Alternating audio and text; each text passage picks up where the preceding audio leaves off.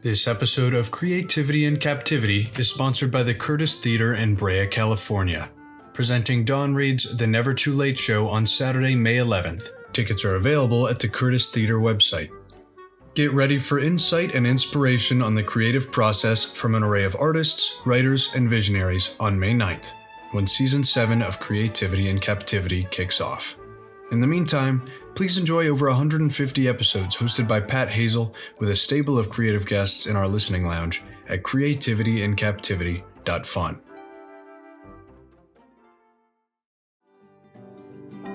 This is Creativity in Captivity, and I'm Pat Hazel. Today, I have the pleasure of speaking with Academy Award nominated producer Peilin Chou, whose animated feature Over the Moon appears on Netflix. We discussed the Mid Autumn Festival and the fabled moon goddess that inspired her film, and how much we both miss being transported to new worlds by a good Broadway show. You'll want to stick around for the amazing animated conversation with Peilin Chou. That spark of electricity, a skipping stone that sets you free, you're captive to a mystery, the curse of creativity. La la la,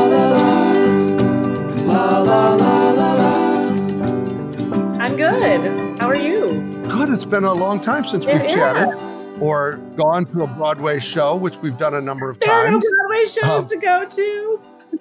Tell me what a Broadway musical does to you when you when you see a good one. Oh, I mean, when you see a great Broadway show, there's nothing better. I think it transports you to a whole other world and puts you in the mind and heart of these characters that you root for and invest in and go on a journey, sometimes with unexpected twists and turns and outcomes. It's amazing. And so many aspects um, and layers from the story to the acting to the costume design to the lighting to the orchestra if you're in a musical the songs it is a pleasure for all senses It's also a uniquely American export.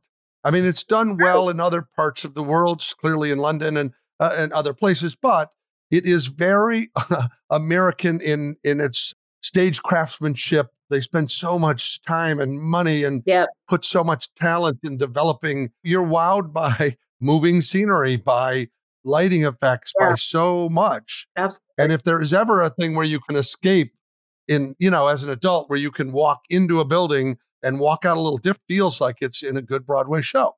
absolutely When we first met, we had taken a CTI class, which was a commercial theater institute producers sort of class. I remember we had to fill things out to be accepted yes. to the uh, special producers camp at the uh, Eugene O'Neill Center for the Arts in Waterford, Connecticut. Or something. yes yes So that was really, really fun for me. It was really an unusual thing because I had been sort of self contained as a producer, yes working on my own things and four walling theaters and so forth. And suddenly I was at a place with a, a dozen or more people with a real interest in all of the machinations of production, right? Yeah, Of, yeah. of how to market it. What do we do for merchandise? All of the kinds of crazy stuff people don't think about that a producer does yeah and we were all put in teams. That was a particularly interesting exercise because there were plays and there were musicals that needed to be discussed that were in development that by real people. Yep. And on the outside, we were observing those, but we were assigned to break it all down and then producers and folks that would have tried to raise the money for it. Wasn't that Mhm. something? Like, tell me how, in general, how your experience was because you were with a different team than I was with. Experience was amazing. You know i think we were there what three days? Four days? I don't even remember how many days but it felt like you had a whole life experience in that contained amount of time. To be with like-minded people that had similar passions you know i called it theater camp for grown-ups because that's what it felt like. It felt like camp and just a place you could play and explore and with people that were there to do the same and the bond i felt with people they have lasted over the years from really an experience where we were only together for a very very short number of days so i think that speaks a lot to that program and what having common passions can do when people like right. that come and together. the passions and the curiosity, and there's a learning curve that, regardless of what business you're in, sometimes there's a Algonquin roundtable, you know, of that particular subculture. And w- when you're all speaking Sure. the same vernacular and you're all saying, I had that problem or I overcame it this way, I guess it's like playing tennis with people better than you, right? Your game is gonna it's gonna improve. There's no Sure. way for it not to. I think we're Yeah. living in a Yeah. world at the moment where people have a tendency to try to take the other person out, discredit them, or Mhm. create a problem to make themselves better. And the truth is, if you just improve yourself, if you work your craft, if you do that, you will be bulletproof. You will be something that people cannot, it's undeniable that you have talent. It's really sort of a tragic time in our lives right now. There's room for everyone. There's room for all great ideas and creativity. Yeah, and my passion. philosophy is the pie is plenty big enough for Yeah. everybody. If you create something better, there's a demand for better stuff from me. Let's step into a moment there that relates to your own creativity and not so much all the amazing things you're involved with as a producer. But I don't recall, was it called Someday? Was that the musical that you had worked on? Yes, someday. I was able to listen to the original songs and all of that. And you had quite a composer, right? He had some experience. Was it Memphis or what were the shows? that he had- Uh, he wrote. Oh, Cha- he wrote Chaplin, Chaplin, uh, right. Broadway. Did you co write the lyrics or did you write the lyrics? I co-wrote the book. We had a, another collaborator Great. that was the lyricist. Okay. That's Margie what's really Duffield. interesting is most people don't know that in the construction of a musical, there are three very specific parts. The music, right? Yes. The book, which is the story and the dialogue and so forth, and then the lyrics. And all of those people get certain credits, get certain payments based on their contribution, which is what makes a show like yes, Hamilton absolutely. so crazy extraordinary is one guy did all those things. I'm wowed by it. The partner I was working with, I, I couldn't tell you where the music comes from. I have no idea. I'm good with lyrics Yeah. and book is my area. This was what I wrote was based on a play I had written. So I knew the characters and I could write the dialogue and so forth. But when we would walk down the street, Larry would tell me to shut up. He'd go, wait a minute, song's in my head. I go, oh, really? I don't hear anything. He had to race to a piano and then he would play this unbelievable instrumental thing. And I'd go, whoa. He goes, yeah, when you're talking on the street, I cannot remember the notes. And I'm like, I, just so you know, I don't hear anything, you know? so, I mean, it's a really awesome Yes. kind of collaboration because he relied on me for the humor and for the characters and so forth. And I relied on him for the music. So you're birthing a baby that looks a little like both of you, Yeah. but you know, nobody can take full credit. I was just gonna say about the songwriting process. I think that composers are magical that way. When I collaborated with Chris, he and I actually just collaborated on Over the Moon, a film for Netflix. Chris Curtis and Margie Duffield and Helen Park is our songwriting trio that wrote the songs for that. I would say, you know, it's a it's a full blown animated musical. There are nine songs in it, and most of them, the melodies Ah, were written wow, in five wow. minutes. Came out in in a whole piece, and sometimes I'll go back and now the film is delivered and done, but I'll go back and listen to like the demos in the early days and amazed by how similar they are to the final version that's in the movie. When he was playing around or you know, Helen had a musical idea. It comes from somewhere else. It comes through him. It already existed. He's bringing it into the world. And it really feels that way. I really subscribe to that idea that writers, they're not the genesis of it, that they're just taking dictation for the characters. These lives are waiting to be written down in some Yeah. kind of legacy form. Yeah. And that your job, which is not easy, is to be the guy who sits at the computer and has the discipline to help them tell their story. Yes. On the visual side of it, you know, in animation, Glen Keane, who's our director on Over the Moon, I mean, he created Ariel, The Beast, Aladdin, Pocahontas, Rapunzel, Tarzan. It's insane the number of things he's done and the characters he's created. And he he really talks about when he creates these characters, he believes they already exist. As he's drawing them and playing with the shapes or the different aspects of them, suddenly he'll look and there it will be. And he'll be like, oh, there she is. Wow. You know, Wow. like like it's looking back at him and he recognizes it as if he's seen that character somehow before. So, in addition to being an amazing illustrator and animator and so forth, he directed the, Over the Moon, correct? He did. He directed Over the Moon. It's his um, feature directorial debut. But can you tell us, particularly because I know you tell um, global stories, right? You tell stories where there's an Eastern influence and where there's great attention to detail and authenticity to that and kind of research. So, will you just tell me a little bit about it and then how that enters into it? Like, does this come from a pre existing fable or some place? Yes, it does. Okay. The timing of our conversation today is very timely because Over the Moon is inspired by the story of a Chinese moon goddess named Chang'e.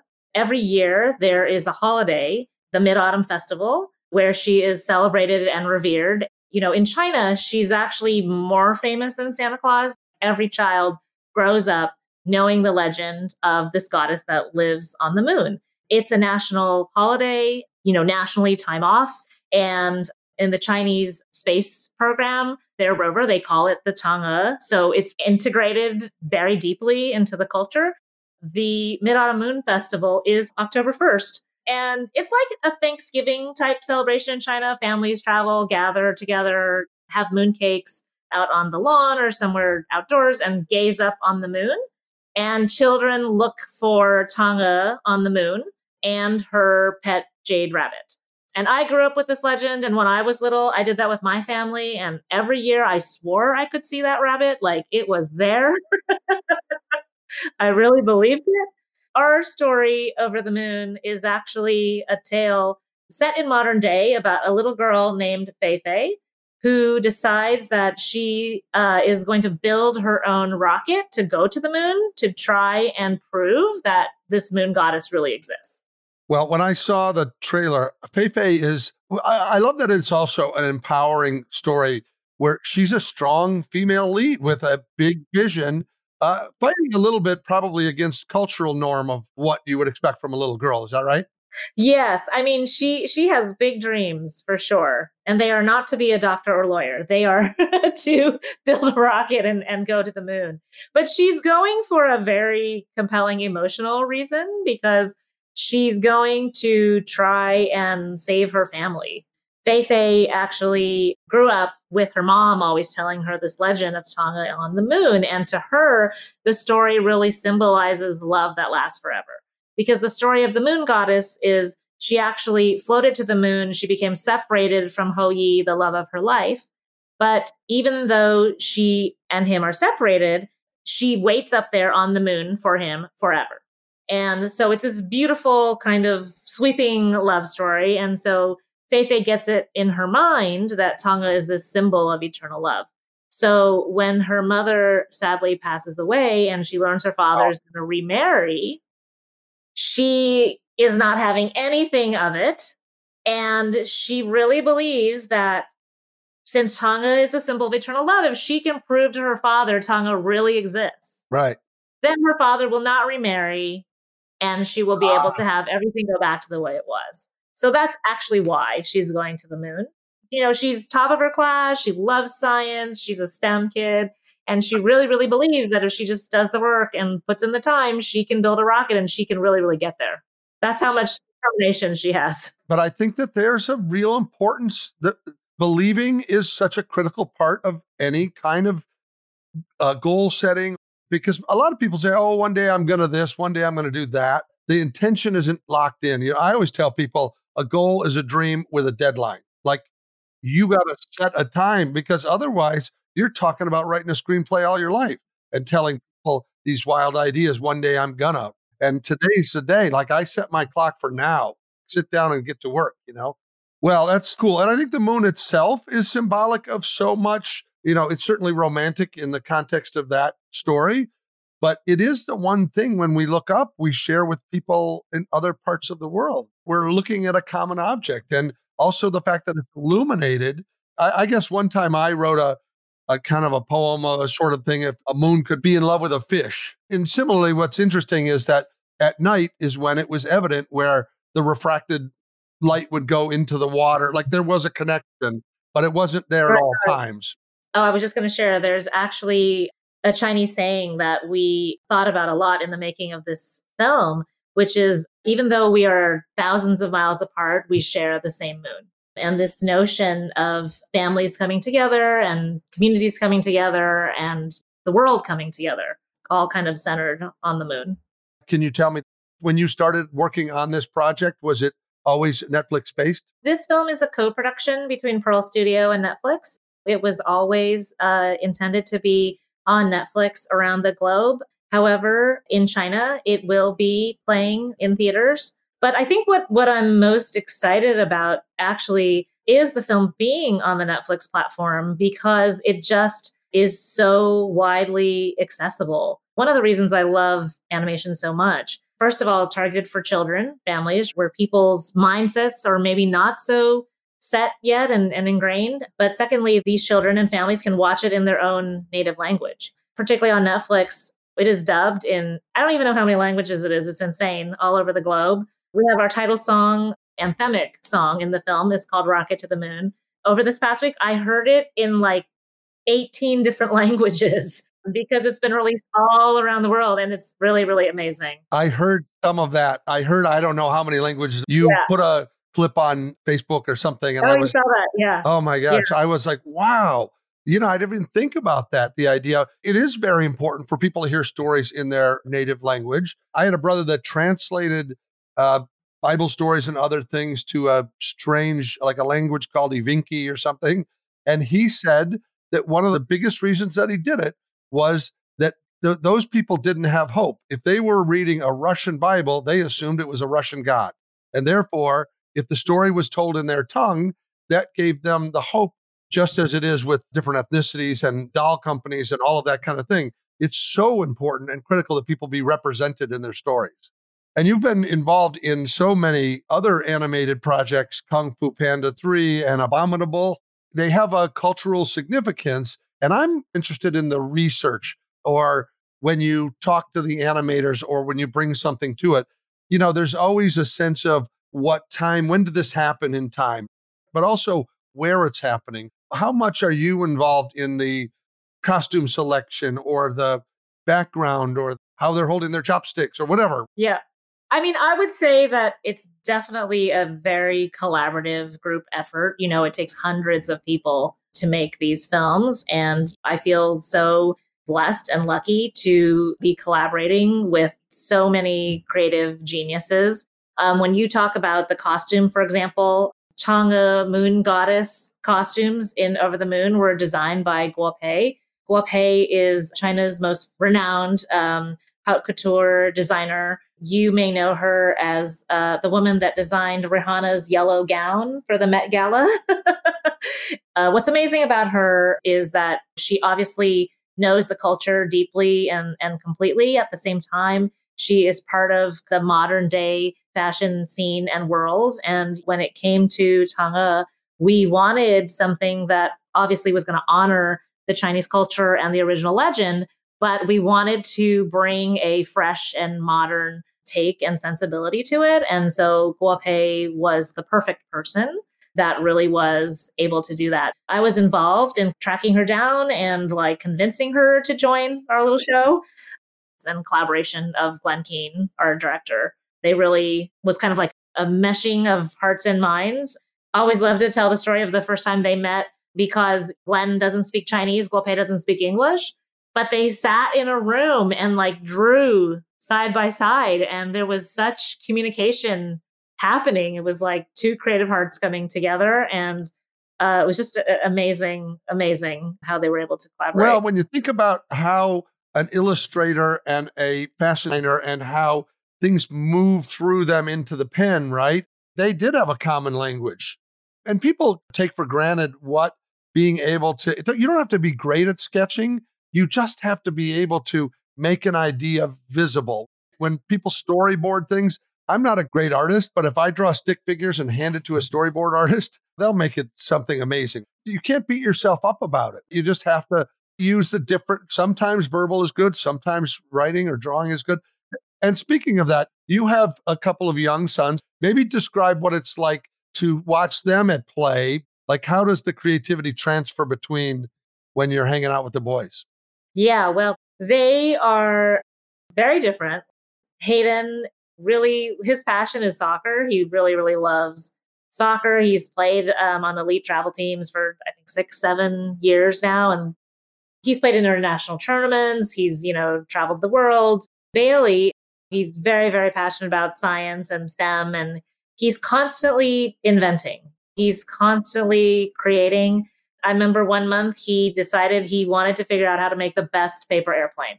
And in terms of velocity and accuracy and, you know, how far it could go, in the course of a month, he made probably, I would say, over 200 of them and and logged them all faithfully like what he had done and what the result was and kind of loves that exercise of trial and error and and discovery from that. At the same time he's also like very very deeply passionate about music. He plays the piano and violin but he he also loves music composition. And you know during the quarantine in spring he actually wrote a piece called the confined mind and it was inspired by his time in the quarantine. And I was amazed. I was amazed uh, because I. Thought, That's a great title. Yes, the, well, the confined mind. The confined mind. wow, Yeah. that is so advanced. Yeah. It's really amazing. it was really amazing, and I'll send you the piece. Please, You know, please, please. But it, it's funny because the piece it starts kind of in a very regal, stately feeling, and he was explaining to me like that's an attempt at maintaining order, sense of order, and then it kind of gets like very quiet and contemplative and reflective. And then the end of it is just like a complete descent into madness.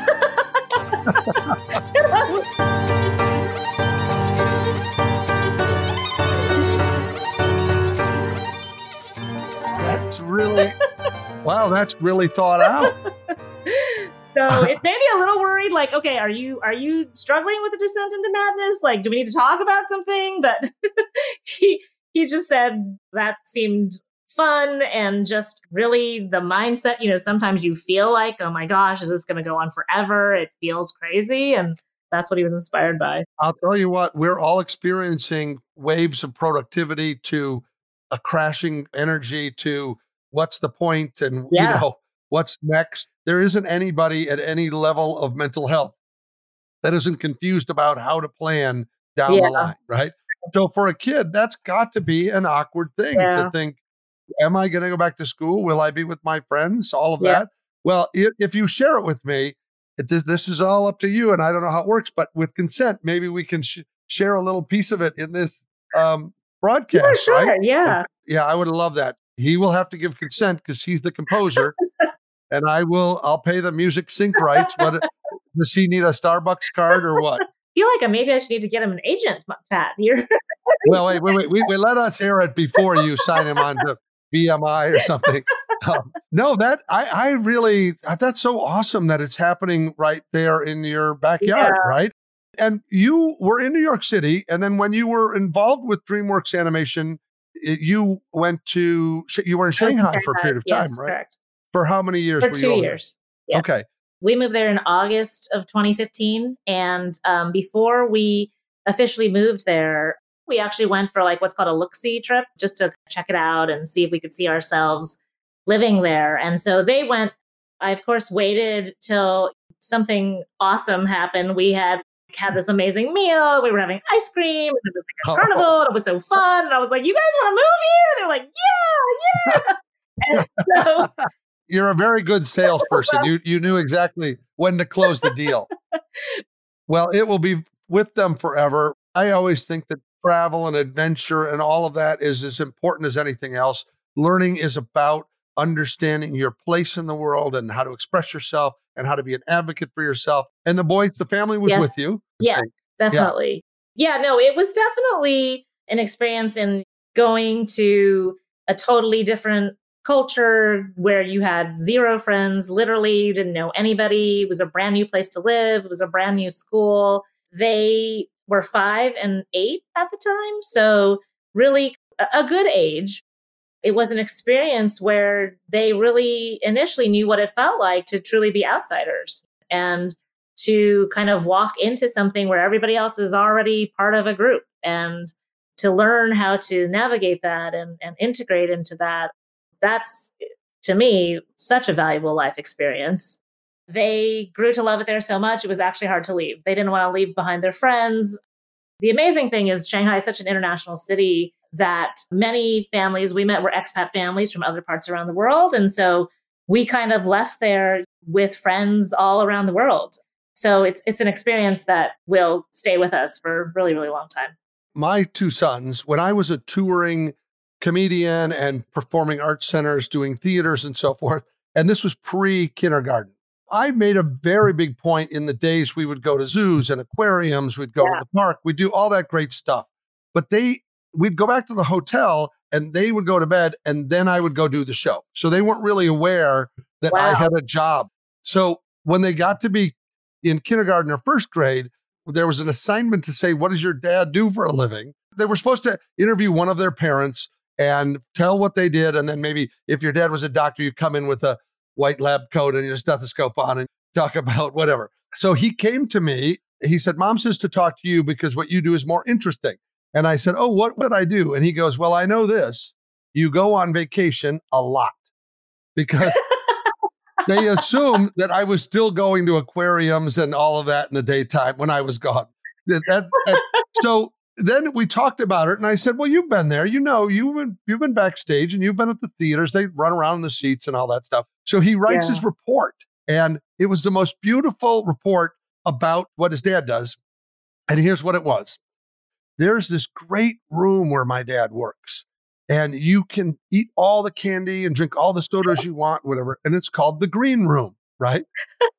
because it's the place he was. He was sitting in there and nobody was watching him. And Laughing he down. totally. He was getting, he was just insane with cokes and whatever, right? That's amazing. And then his last line was, My dad's funny. He'll make you laugh if you want him to. That was the sticking the disc moment. Amazing. You know, it's funny now, my kids are uh, 18 and 20. And wow. they are the heir apparents to the sarcasm fortune. Um, we don't have a lot of money, but they're funny guys. And uh, yeah. and somewhere along the line, they just started saying stuff like that. You're not using this, and you're, you're paying for this. If you talk about this, what I'm doing now, you have to pay. Like, oh, that's hilarious. Yeah. They're business minded as well. Well, they want to. No, royalty. I know uh, because you shared your son's short film with me. That also very talented storytellers and, and filmmakers. It's amazing. Yeah, it's really interesting. That was an assignment for film school. And he, uh, it was pandemic time, right? So it was online learning and they still had to do the exercises and you could, he couldn't yeah. go outside and cast. So he wrote it around his brother and I being the cast. And he just says, be available yeah. tomorrow, do this, put on a pair of pajamas, whatever it was. It was yeah. really, really interesting to let him be the director, you know, not to micromanage. Yeah. And I will say this once he showed me his abilities, we started making some other stuff where he, oh, wow. shooting with his iPhone.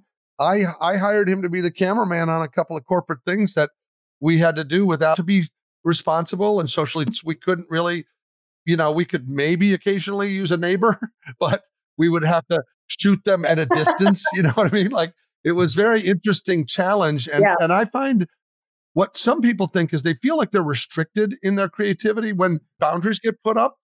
Mm. But for me, boundaries help the riddle, right? It the clarity of right. Oh, if you yeah. have creativity, absolutely needs boundaries. But absolutely. everybody thinks like, oh, if I yeah. had all the money in the world, and if I had all the this in the world, then I could do it. It's like no, you have to be able to pack into a box this size with this whatever. For this project, yeah. here's the rules can't use this language. You've got to do yep. this thing. So what ends up happening, those yeah. boundaries really help a tremendous amount. You can sort of mask out things that are in the way. There's a couple of things before we go. Typically, I ask all the guests to come up with some kind of a creative boost or a challenge for the listener that might help them jumpstart. In your case, maybe you could share uh, something about storytelling or something because you're constantly talking to folks about that kind of thing about what makes a good story or something of that nature. Is there is that bring anything to mind for you? Like advice or a challenge or like a I would say let's shoot for the challenge. Something to put on their to-do to-do list this week. Okay. So I would say if you are looking to tell a story, no matter what medium, theater, film, television, um, it all starts with a great idea. What is the story that stems from that idea? And I think sometimes it can seem daunting to write an entire screenplay or to write an entire play. But for most of my projects, it literally starts with one sentence and one page.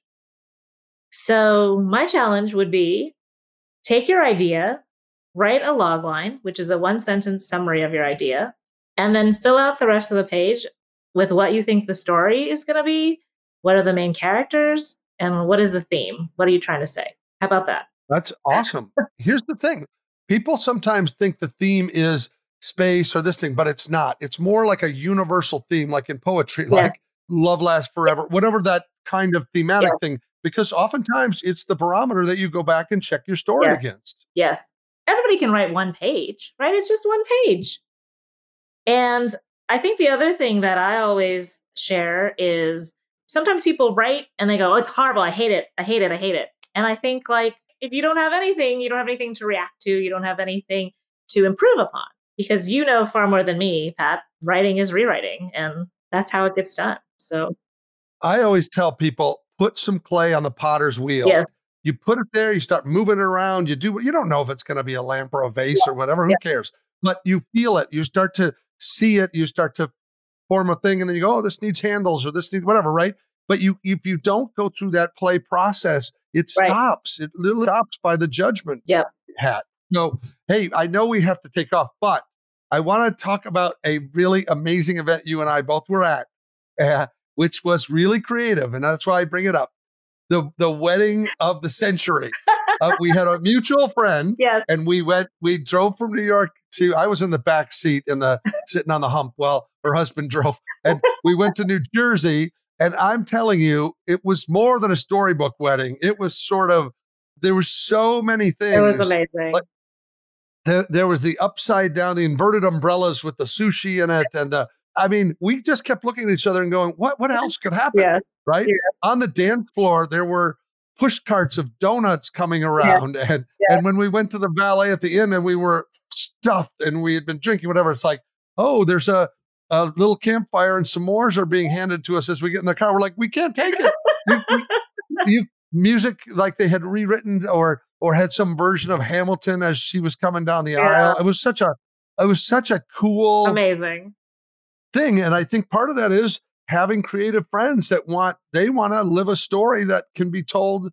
Uh, I think that may have been the last time I saw you, right? Was at that wedding? I think it was. Wow. Anyway, I, I just thought that was a, a, a super fun experience I that I remember. To, yes.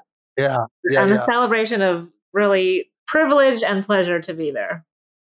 Well, it has been my privilege and pleasure to talk with you in this context with listeners nonetheless, but I think the world of you and I, oh. I wish you continued success. Thank you so much for, on behalf of my producer, Amanda Rosenberg, and myself. This has been Creativity in Captivity with my guest, Peilin Chou. Thank you so Thanks much. so much. Thank you so much, Pat. Thank you for having me. Always wonderful to chat with you. Well, at this point, it feels very appropriate that we play off the show with Peilin's son, Bailey Almaraz's composition of Confined Mind.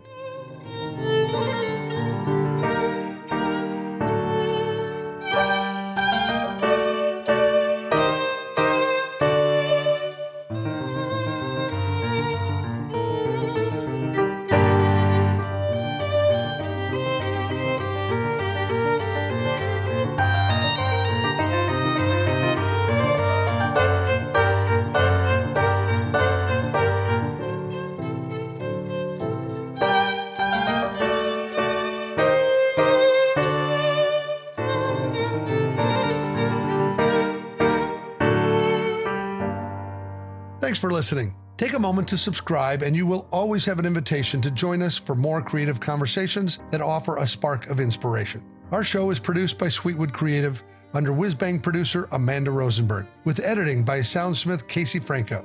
Our original music theme was written and sung by Maya Sharp. Please feel free to reach out with your input or to share a review through social media on Instagram at Pat Hazell with two L's or visit our website at creativityandcaptivity.fun. That's right, it's dot .fun because dot .com is not fun. Cheers.